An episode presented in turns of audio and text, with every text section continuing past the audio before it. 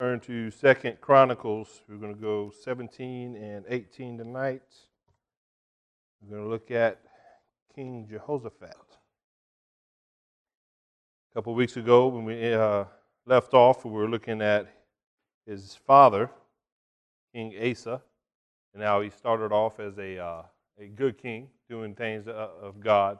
But we've seen towards the end that he kind of had a decline and uh, he kind of didn't want to turn to God again. He had uh, issue with his foot and wouldn't seek God. He wanted to go seek a physician instead, which we should seek doctors, but let's seek God first in those things.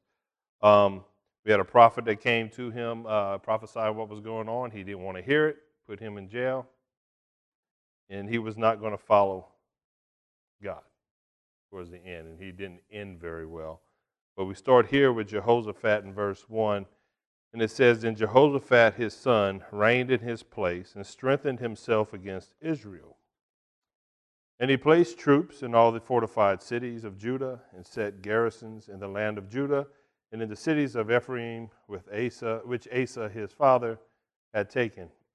now the Lord was with Jehoshaphat because he walked in the former ways of his father David. He did not seek the Baals. So we see Jehoshaphat here continuing on with the cities that his father had secured, fortifying the nation militarily, fortifying the nation, making them strong against those who are on the outside. But it also speaks in verse 3 that he was following and walking in the former ways of his father David, and also in the former ways of Asa, his, his father, his actual father, because he was, they were following the Lord, especially early on in their in their reign. They were following God, they had a heart that was after God. And so we see that here, and it says that they followed the, the, the beginning of their, their walk. They, he followed how they were walking in the beginning. And I think we often can take, he would take probably the good of what he's seen and heard about his father, uh, father or grandfather David. He would take the good that he would hear and had seen from Asa, and he would incorporate that into his own walk with Christ. And I think we do that sometimes. We'll, we'll see someone who is a, a godly man or woman, and we can, we can glean from them certain, certain attributes that they have, and we can put that into our own lives and our own walks. And we can kind of take those things that might not be consistent in their lives and learn from it to not do those things and not to put them in our lives. And I think Jehoshaphat did that here, kind of studying his forefathers and, and their walks that they had. And he kind of incorporated that uh, into his life and took the good things that he could and learned what he could from his forefathers. And in verse 4, it goes on, and says, But he sought the God, because remember, he wasn't seeking after the Baals or the idols, but he sought the God of his father and walked in his commandments and not according to the acts of Israel, which we know had went into worshiping the golden calves and other idolatries. It says, Therefore the Lord established the kingdom in his hand, and all Judah gave uh, presents to Jehoshaphat, and he had riches and honor and abundance, and his heart took delight in the ways of the Lord. Moreover, he removed the high places and wooden images from Judah. Remember, Asa was doing the same thing, removing the high places and all these images that were set up in the different towns throughout Judah, getting rid of the idolatry uh, that was running rampant at the time. And it says here, and it was God who was with him who established the kingdom. It wasn't Jehoshaphat who was establishing the kingdom. God was establishing the kingdom, just like He'll establish our lives. Jehoshaphat was walking in His ways, and God was honoring that. And He was honoring, honoring it by establishing His kingdom and establishing Judah underneath, underneath Him, which is a good thing.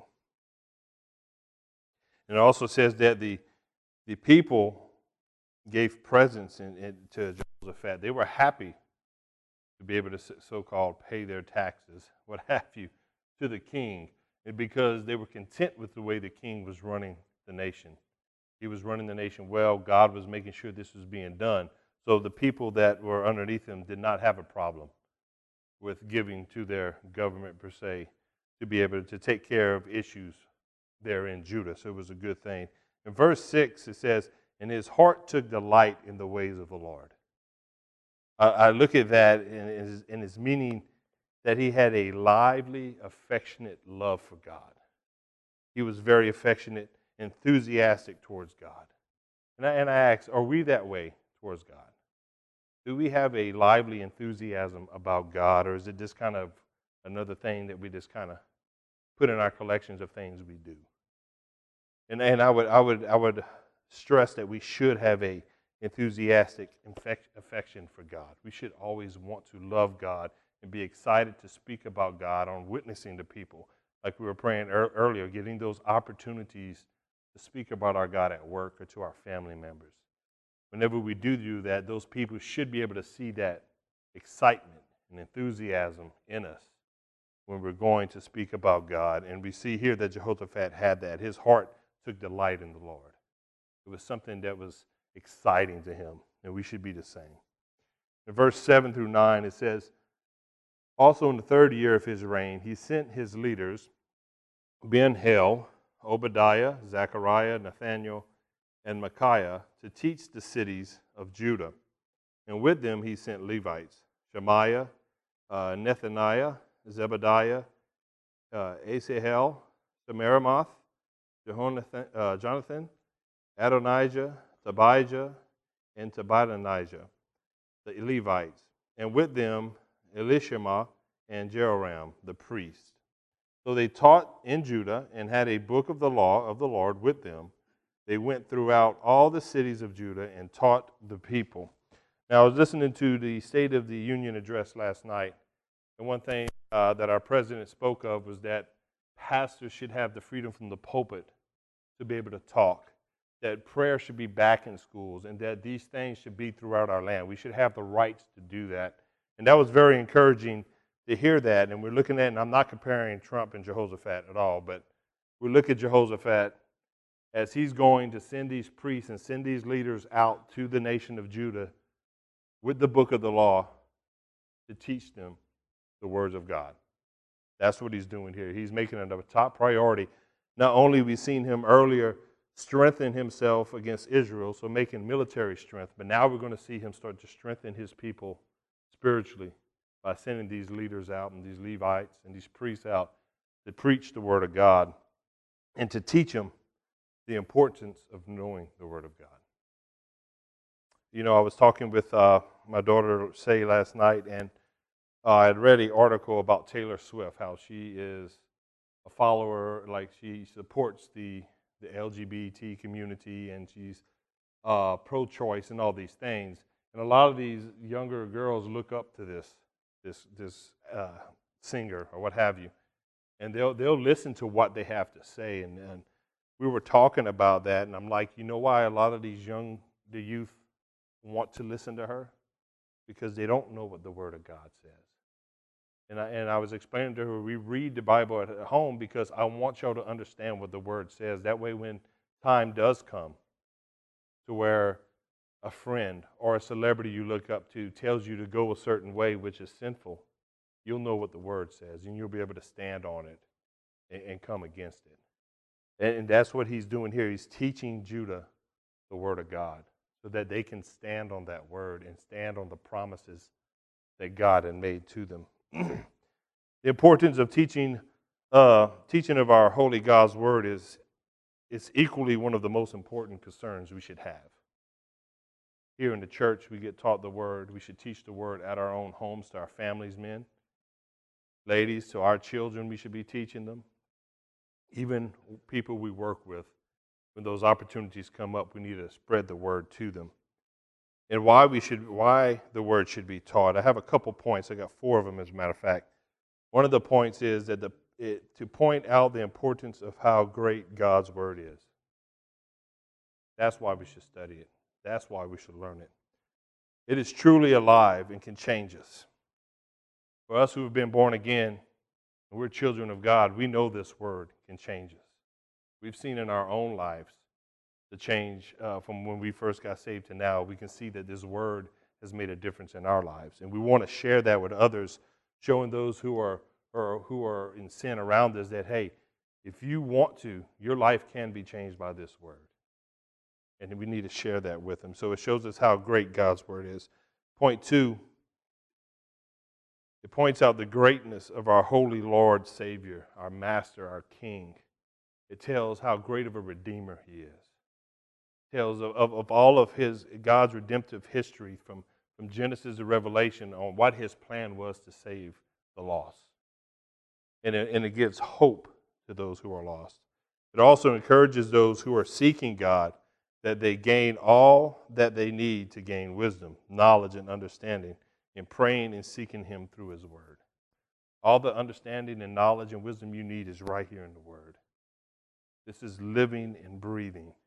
And Jehoshaphat knew that this was, was the deal, and he wanted to spread that out with the people of Judah. And number four, we need to know that we, that we can share this good news with others. We have a hurting world. We, just by watching the TV last night, that we have a hurting world. People who are lost and believe in a lie. And, they, and a lot of them, they, they've already taken the bait, hook, line, and sinker already, but they still need us to go out and preach the word. They need to hear what hope this word can bring to us. Amen.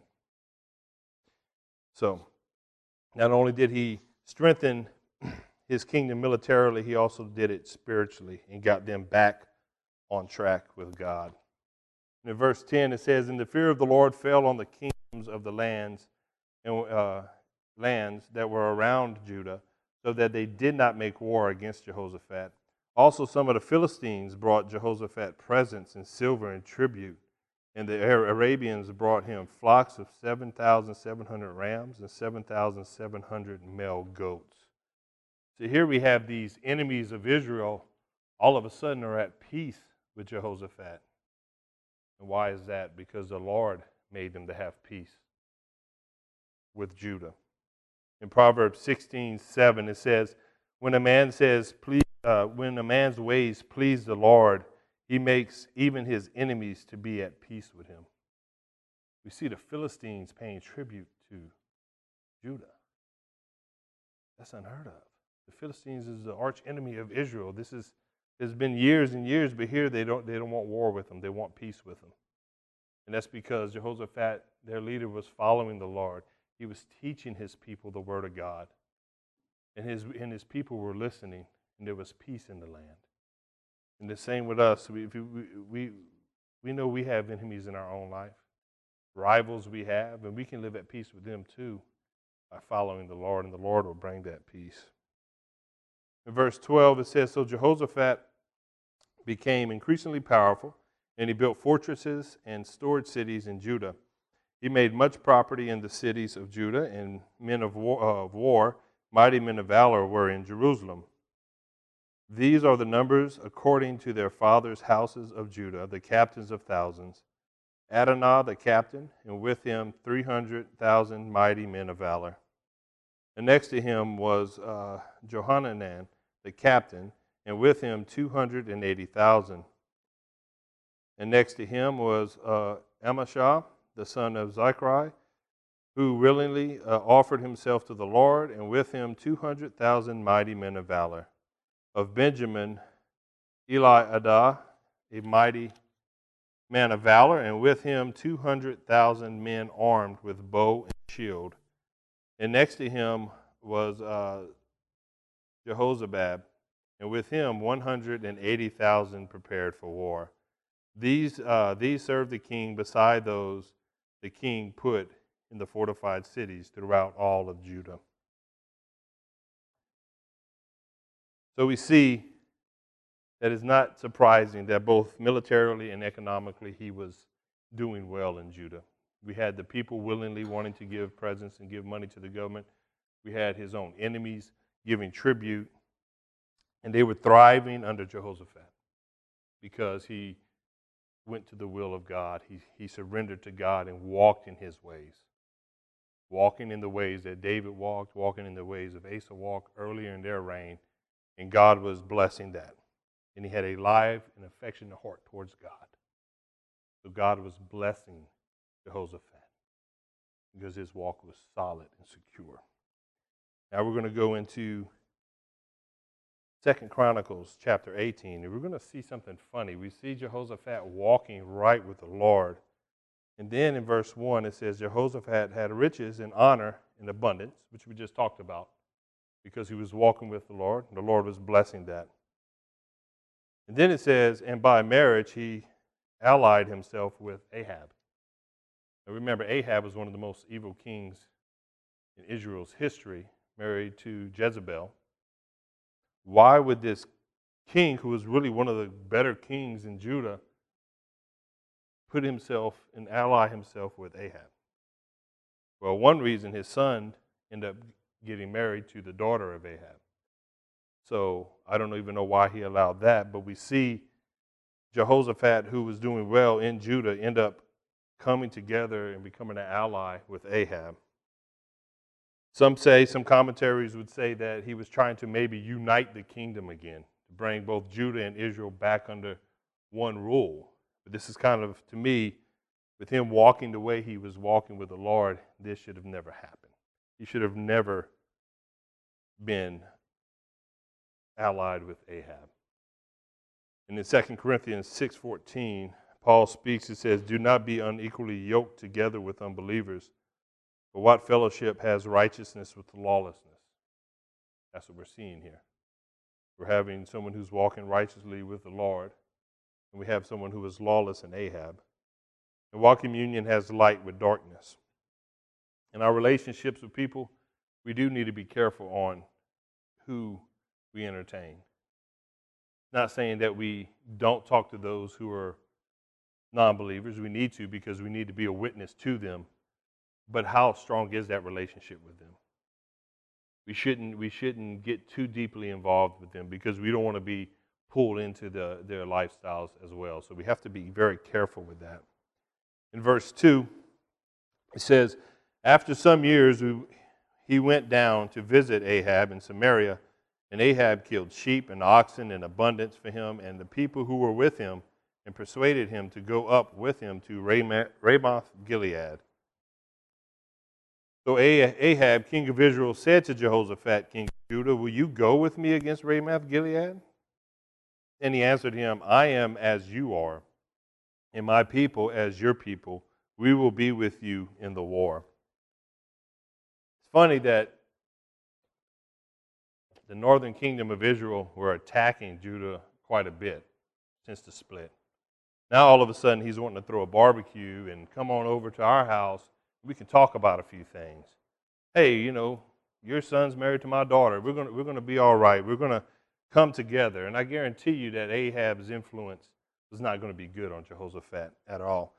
And you can see even going into verse 3 where he says, I am as you are. This is Jehoshaphat speaking. I am as you are, and my people are as your people. Hold up, Jehoshaphat. You're not like Ahab. Your people are not like his people. For the simple fact that Ahab was following idolatry and Jehoshaphat was following the true God. So he misspoke there. There was, there was a lapse in his, his thinking for sure. And I think sometimes as, as believers, in order to try and get to the unbeliever, we often try and uh, be as as relatable as we can to them. And we can fall into the trap of falling into the sin with them as well and going down the wrong path. We need to be relatable. I understand that. We need to understand where these believers are coming from, these unbelievers are coming from, and we got to try and reach them with the gospel, but we can't fall into the trap of going down the wrong road with them. And we see Jehoshaphat is about to do that in following him into war. And in verse 4, it goes on to say, Also Jehoshaphat said to the king of Israel, Please inquire for the word of the Lord today. Then the king of Israel gathered the, prophet, uh, gathered the prophets. All right, where was I? I lost my place. Then the king of Israel gathered the prophets together, 400 men, and said to them, Shall we go to war against Ramoth Gilead, or shall I refrain? So they said, Go, go up, for God will deliver it into the king's hands. And Jehoshaphat said, Is there not still a prophet of the Lord here that we may inquire of him? Up to this point, we don't see Jehoshaphat seeking God on what he should do with Ahab and the request that uh, Ahab had with him to go to war with him. We don't see him seeking him at all in this. It, I don't even know if he even sought the Lord out in his son going to marry his daughter. It doesn't say it. But he, up to this point, he hasn't done that. But now he, I think he's finally coming to his senses. Hmm, we're about to get into something pretty dangerous going to war with Ramoth Gilead. Maybe I should ask if there's someone of the Lord we can seek. We need to seek the Lord on this. And when they did that, Ahab brought out these 400 prophets who were not prophets of God, prophets of their idol- the idols that they worshiped there. But then Jehoshaphat asked them, Well, do you have one of the true God that we can seek out? And we see Ahab, as, as we continue on, about to tell him about this particular guy. It says, So the king of Israel said to Jehoshaphat, There is still one man by whom we may acquire of the Lord, but I hate him. He didn't like what this, this prophet was telling him.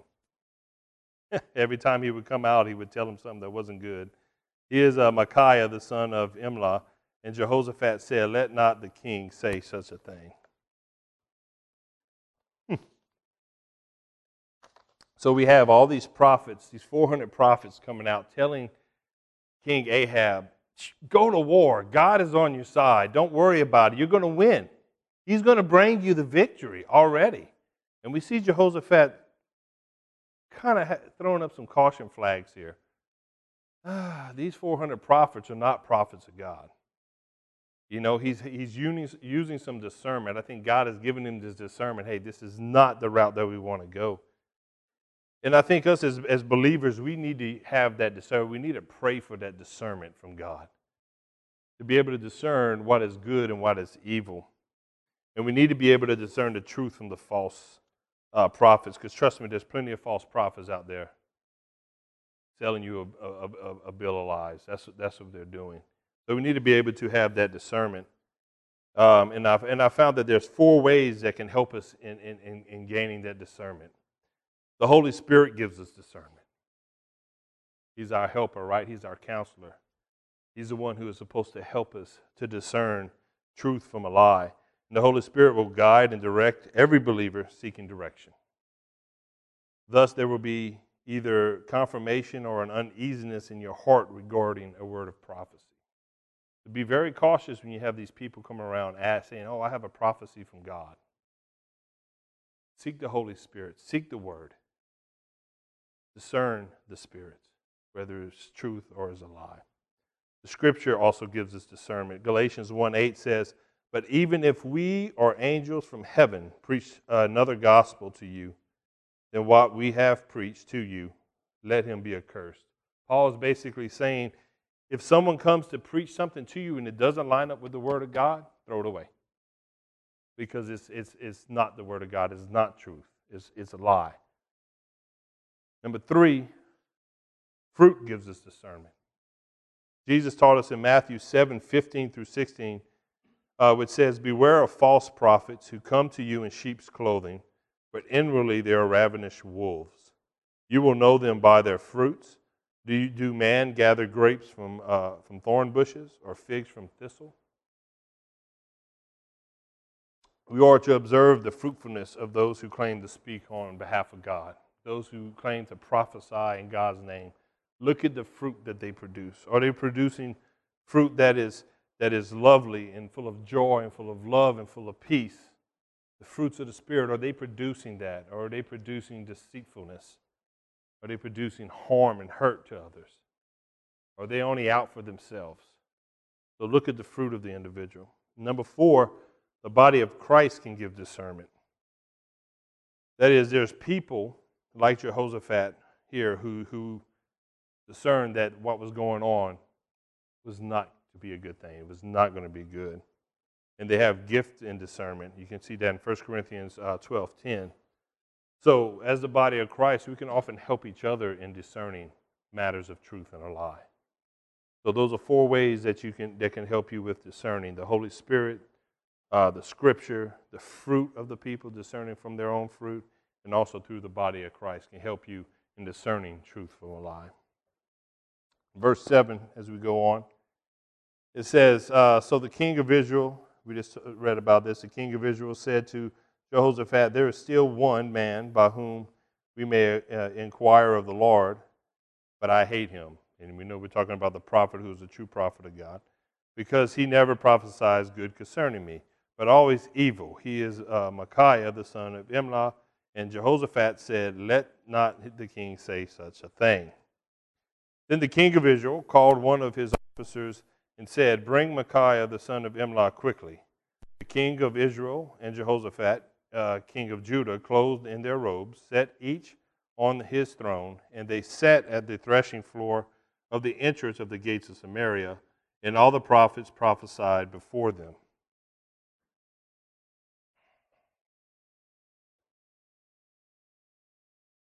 So we see the difference between these two, between Ahab, who's seeking uh, falsehood, and he wants, he wants these prophets to tickle his ear and make him feel good. And we see Jehoshaphat, who's wanting the truth of what's really going to happen when they go out to battle. So you can see the, the contrast between the two. And those 400 prophets were all speaking in one accord. They were all saying, Go to battle. You're going to win, King. God is on your side. But we're about to see, starting in verse 13, that that's not what Micaiah is going to tell him. And Micaiah said, As the Lord lives, whatever my God says, whatever my God says, I will speak. So he's telling you, whatever the true and living God says, that's what I'm going to tell you. I'm not going to sugarcoat anything. I'm going to tell you what God is saying. It says, Then he came to the king, and the king said to him, Micaiah, shall we go to war against Ramoth Gilead, or shall I refrain? And he said, Go and prosper, and they shall be delivered into your hands. A little bit of sarcasm in that. That's not really what he was he he wants to say. That's really not what God is telling him. And in verse 15, he says, So the king said to him, How many times shall I make you swear that you are telling me nothing but the truth in the name of the Lord? The king Ahab knew that, hey, you, you, there's no way you're telling me the truth. There's no way you're agreeing with these 400 other prophets. You never agree with them. I hate you for that simple fact that you never tell me what I really want to hear. You're going to tell me the truth, that's not what I want to hear.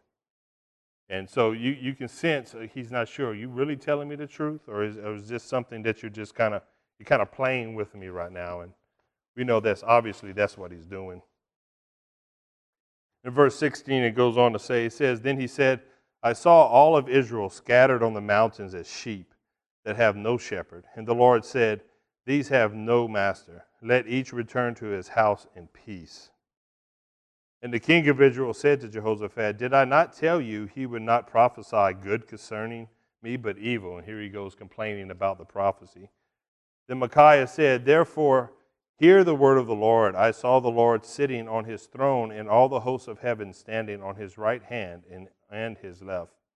And the Lord said, Who will persuade Ahab, king of Israel, to go up, that he may fall at Ramoth Gilead? So one spoke in this manner, and another spoke in that manner.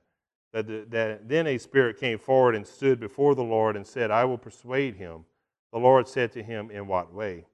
So he said, I will go out and, and be a lying spirit in the mouth of all his prophets. And the Lord said, You shall persuade him and also prevail. Go out and do so. Therefore, look, the Lord has put a lying spirit in the mouth of these prophets of yours and the Lord has declared disaster against you. So God is allowing this spirit to go out and put a lie in the mouth of these prophets.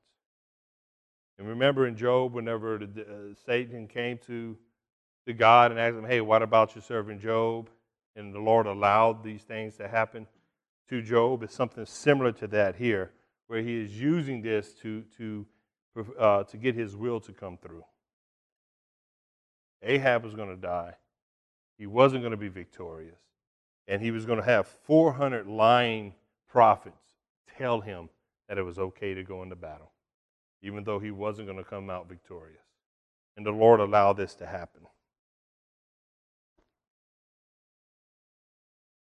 But Ahab's heart was so bent on sinning anyway, he wasn't going to change and come towards the Lord, and the Lord knew that and the Lord was going to make ensure that his will was going to take place. Verse 23 it says, Then Zedekiah the son of Chenaanah went near and struck Micaiah on the cheek and said, Which way did the Spirit from the Lord go from me to speak to you?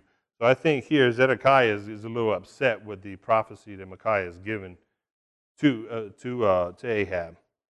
He's not too happy about that because he knows that him, along with those other 400, are lying. And we know that Micaiah is the one who is actually telling the truth in this, in this instance. Verse 24 it says, And Micaiah said, Indeed, you shall see on that day when you go into the inner chamber to hide. Then the king of Israel said to Micaiah, And return him to Amon, the governor of the city, and to Joash, the king's son.